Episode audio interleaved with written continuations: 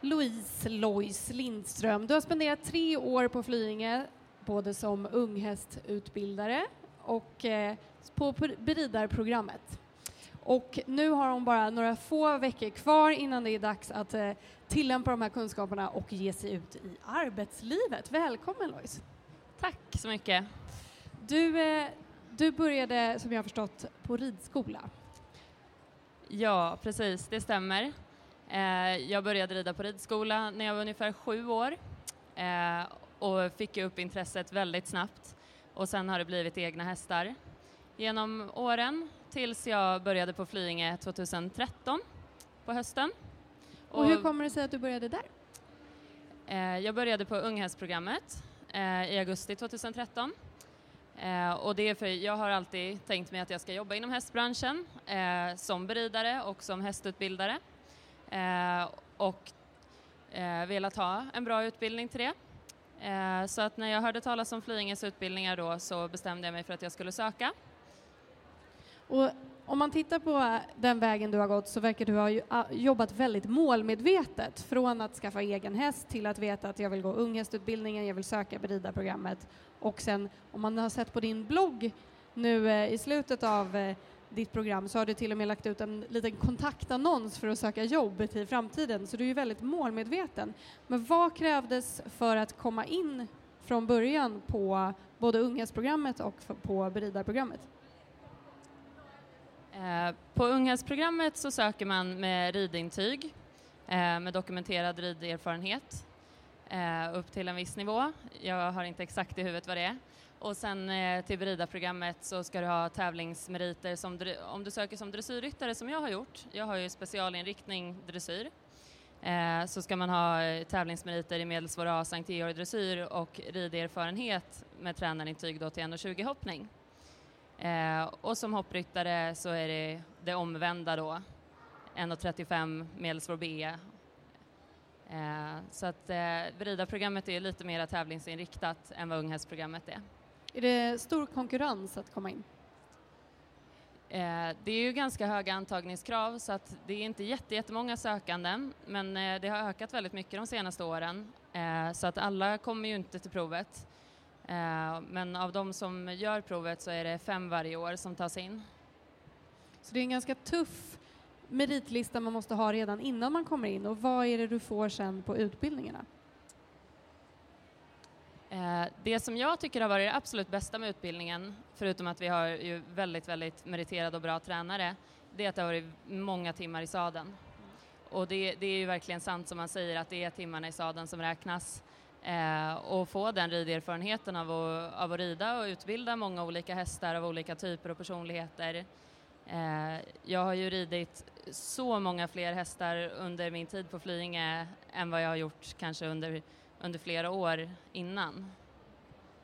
Vad, vad är det mesta du kommer ta med dig från de här två åren? Um, jo, men man har ju fått en väldigt bra helhetssyn på, på arbetet med att utbilda hästar.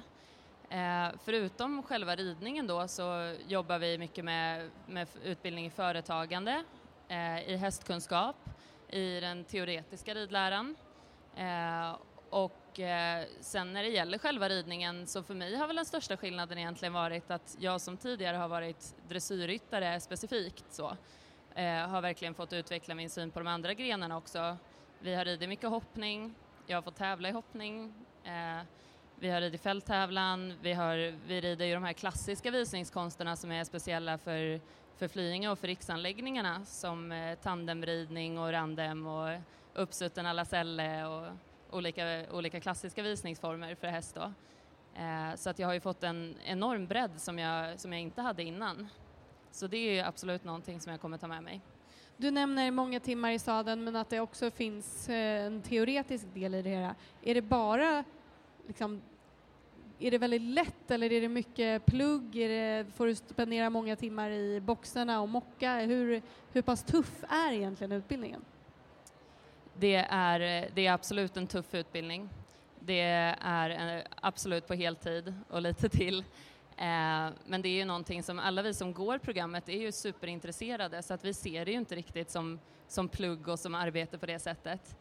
Men, eh, men det är långa dagar. Vi börjar morgonen i stallet och vi slutar kvällen i stallet och det är mycket ridning emellan och så kommer ju plugget och den teoretiska biten lite mer på kvällstid. Eh, just nu så sitter jag med mitt examensarbete eh, nu har vi ju, idag är det faktiskt tre veckor till examen så det är superspännande och det är verkligen slutspurten nu.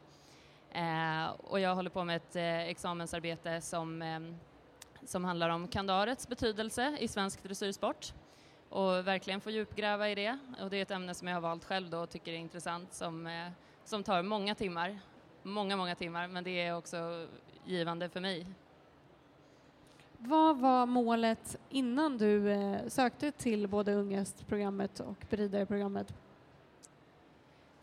Eh, jag har ju som sagt velat jobba med hästar så länge jag kan minnas och jag har ju sett utbildningarna som ett sätt att, och få just eh, helhetsperspektivet på det och verkligen komma ut härifrån efter mina tre år på Flyinge då och känna att jag kan ta man kan säga att unghästprogrammet har ju lite gjort, gjort mig till lågstadielärare för hästar och sen så har jag fått vidareutbildning, att jag kan utbilda hästarna till högskolenivå liksom. Lite så. Nej, men jag känner att jag, jag har fått hela biten, från, från den yngsta hästen till att jag har haft skolhästar nu i dressyren som tränar Grand Prix och som, som jag tävlat svår klassdressyr på.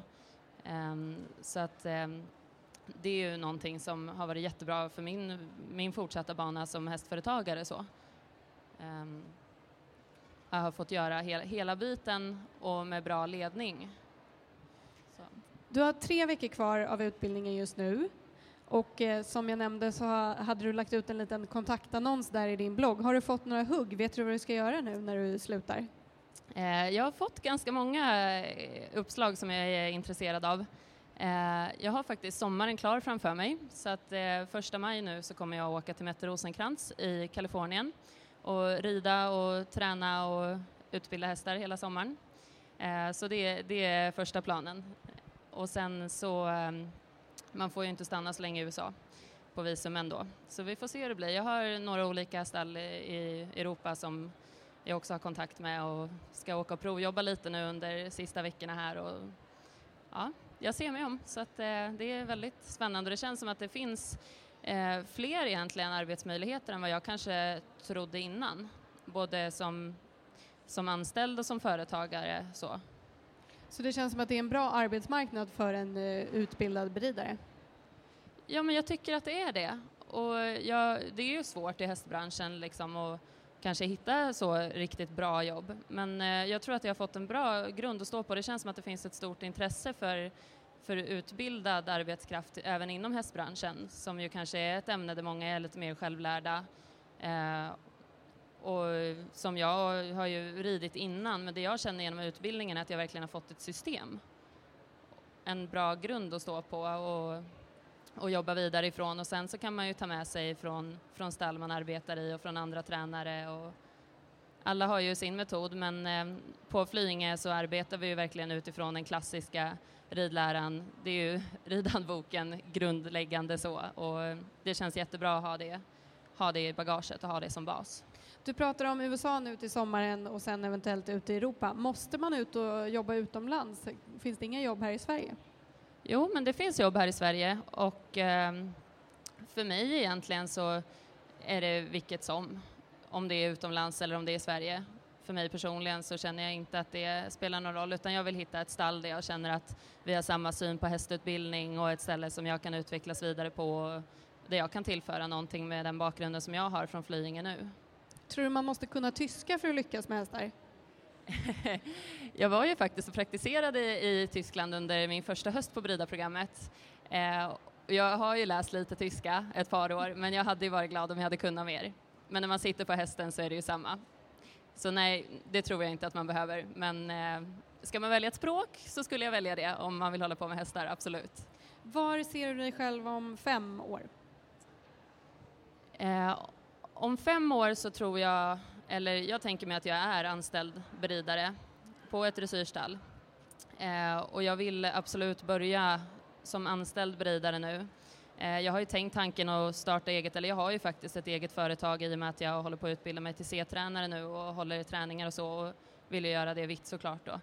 Eh, men just hästutbildningen, där känner jag att jag vill jobba tillsammans i ett team i ett stall med andra ryttare och med en anställning. Och så får vi se om det kanske senare i framtiden blir någon egen gård och eget så, men just nu så känner jag inte något sug efter det utan jag vill mest spendera så många timmar i sadeln och utbilda hästar som möjligt. Men det måste vara dressyrstall, du vill inte bredda dina nyvunna hoppkunskaper? eh, dressyren är ju mitt huvudfokus, det är det ju. Men eh, gärna bomjobb och det är klart att hitta ett dressyrstall där jag får hoppa och tävla någon häst och så också så vore ju det perfekt. Men jag, jag, har inte hittat något hittills så jag får leta vidare i så fall. Vad tror du att du tar med dig nu från eh, de här tre åren in i framtiden? Eh, nej men det är det som jag sa egentligen, eh, ett bra system att jobba utifrån.